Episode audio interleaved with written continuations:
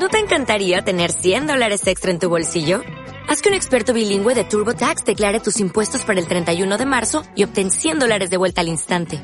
Porque no importa cuáles hayan sido tus logros del año pasado, TurboTax hace que cuenten.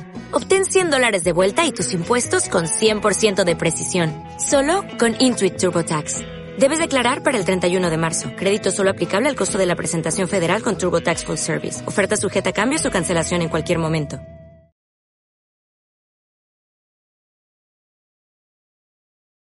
Muy buenas noches a todos los que me siguen en las redes sociales.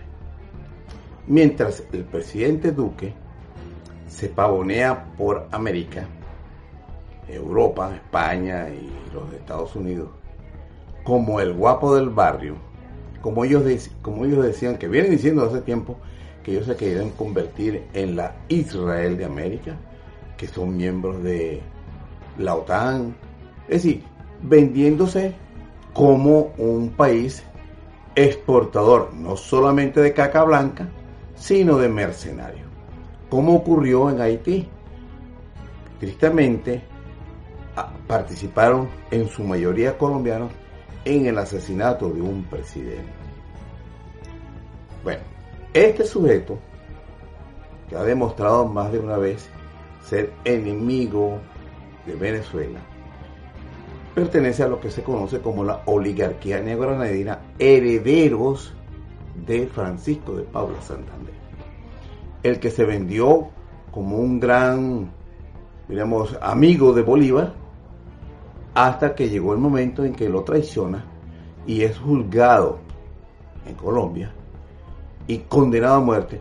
Y gracias a la intervención del Libertador se le dio la, digamos, el exilio como pena en lugar de el fusilamiento al cual le había sido sentenciado.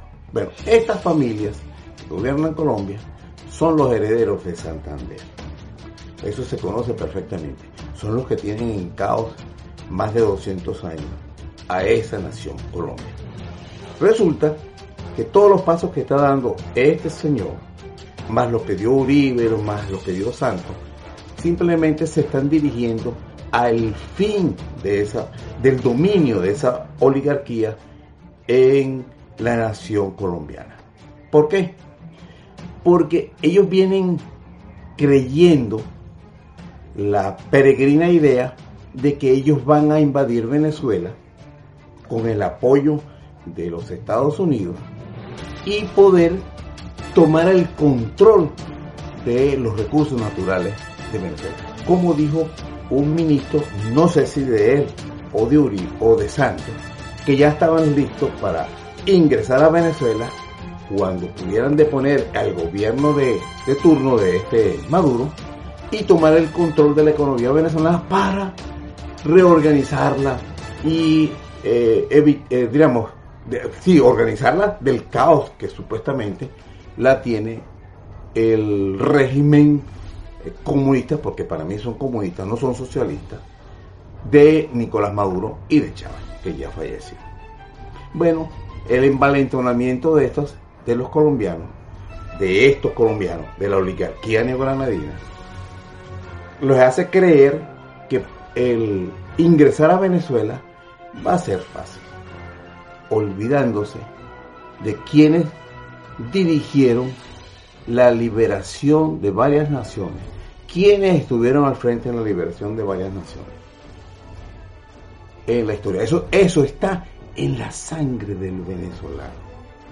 Él olvidando también que en Venezuela hay cerca de 6 millones de colombianos viviendo, que no, en su mayoría, no ha regresado a Colombia. Esos venezolanos que él dice, que dijo en el discurso ese de la ONU, que están viviendo en Colombia, la mayoría de ellos, que en ciertas estadísticas lo han, han demostrado que son colombianos con doble nacionalidad, sus hijos nacidos en Venezuela, en su mayoría han regresado a, a Colombia, que tienen esa facilidad. Hay otros venezolanos también, pero no son la mayoría que ellos quieren hacer ver y el caos ese que también quieren hacer ver que está ocurriendo en Colombia. Recuerdo que no hace mucho Santos el gobierno de Santos, cuando Venezuela hablaba de que tenía que deportar, porque estaba deportando a todos los colombianos que estaban en la frontera, que habían hecho, habían cruzado la frontera y en, el mismo orilla de la frontera habían construido sus viviendas. En Venezuela simplemente eso es ilegal, pues construir eso y los deportó.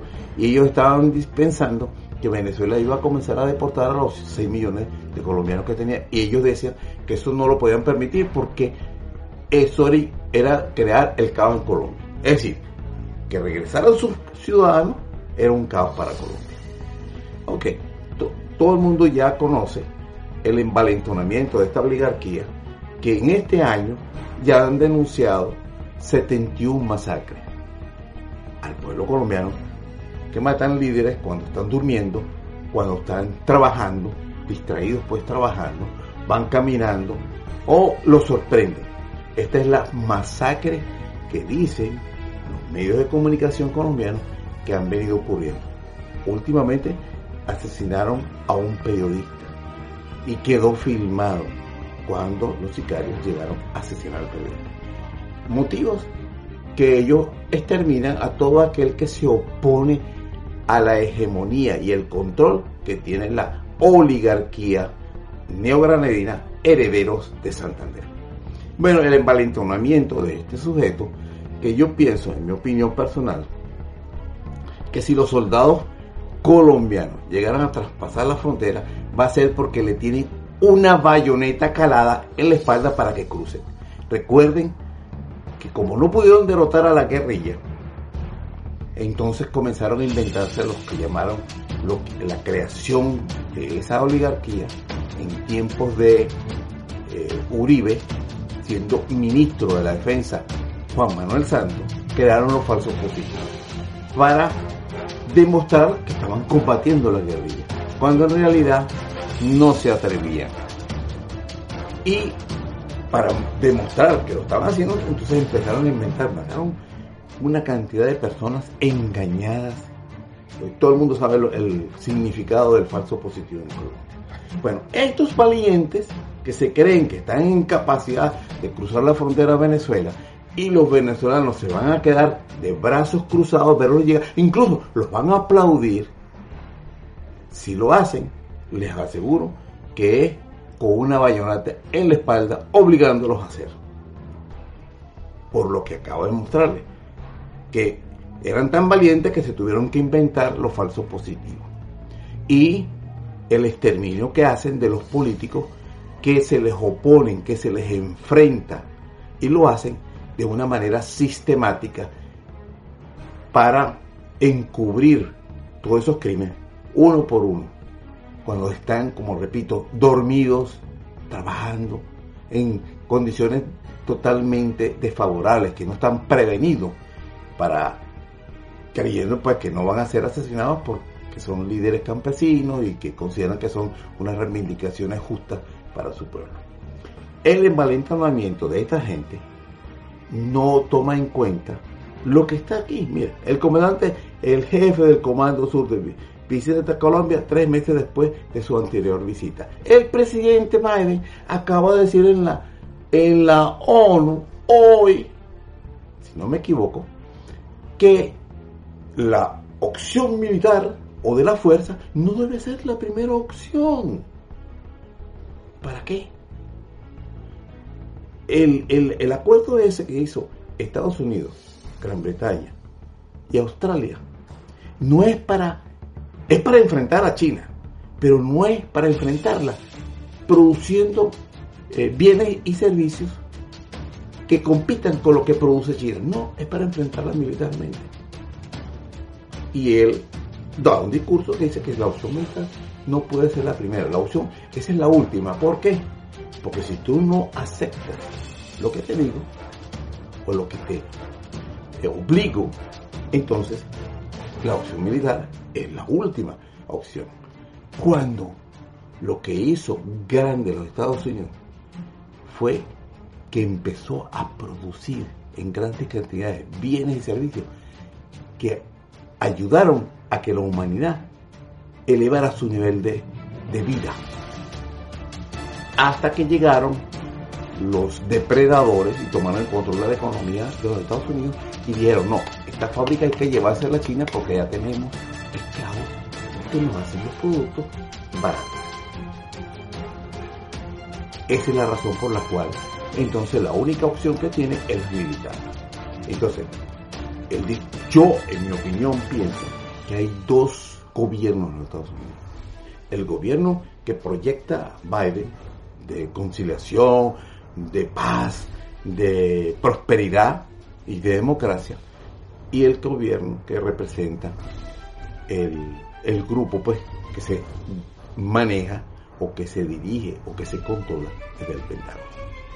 Porque la política de este gobierno, de Biden, prosigue los mismos pasos de la anterior administración de este Trump, pero también sigue la de Obama, también sigue la de eh, Bush, porque debemos pensar que en el 9-11 lo que hubo fue un golpe de Estado contra la legalidad a nivel mundial. Porque inmediatamente la ONU fue letra muerta. Las leyes, pues, y los, tratados y los acuerdos que se hacían en la ONU y en el Consejo de Seguridad, eso fue desechado. Como sigue hasta ahora. Ya no se toma en consideración para nada reuniones del Consejo de Seguridad, de la ONU. Eso no sirve para nada. Nadie nos toma en cuenta, nadie las, eh, las considera válidas ni las cumple. Las decisiones se toman en mi opinión, la parte pues, de, la guerra se lo toman en el Pentágono y no en la Casa Blanca. Bueno, lo que no toma en consideración, otra cosa, otro aspecto que no toma en consideración Duque es que la propia Unión Europea, con lo que ocurrió con el contrato de Australia,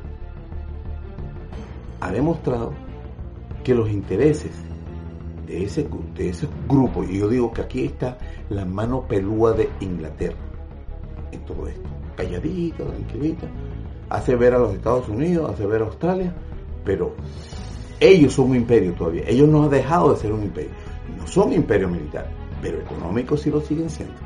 Tan es así que nunca fueron 100% miembros de la Unión Europea, se separan y siguen manejando sus hilos. Y ellos mismos lo dicen el imperio eh, Inglaterra insiste, es constante en su lucha por el control económico, porque eso es lo que hacía Inglaterra. Su poderío militar lo empleó para tener un control global de la economía.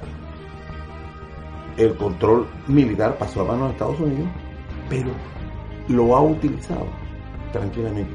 En la Primera Guerra Mundial introdujo Estados Unidos. En la Segunda Guerra Mundial lo introdujo. Y todas estas guerritas, muchas de ellas, es para defender los intereses de los europeos y de Inglaterra, y no de los de los Estados Unidos. Esa es mi opinión. Bueno, la Unión Europea, con lo que hicieron a Francia, que ellos alegan, no son los submarinos, ellos alegan que no los tomaron en cuenta para nada.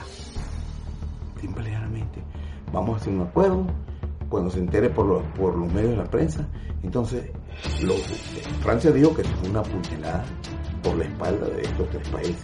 Y la Unión Europea ya se pronunció diciendo que la Unión Europea denuncia deslealtad y falta de transparencia de Biden. Pues no de Biden nada más, es de Inglaterra y es de Australia. El Consejo Europeo cargó contra Estados Unidos por su deslealtad y su falta de transparencia tras sellar el acuerdo de August, AUKUS perdón, sin tener en cuenta a la Unión Europea, supuestos aliados. Resulta que Duque jura y perjura que va a ser apoyado al 100%, que, nunca, que ese apoyo lo va a llevar al estrellato y, quizás él sea el libertador de Venezuela, entre comillas. Bueno, pues prepárense. La oligarquía neogranadina, en mi opinión, está caminando a desaparecer del poder.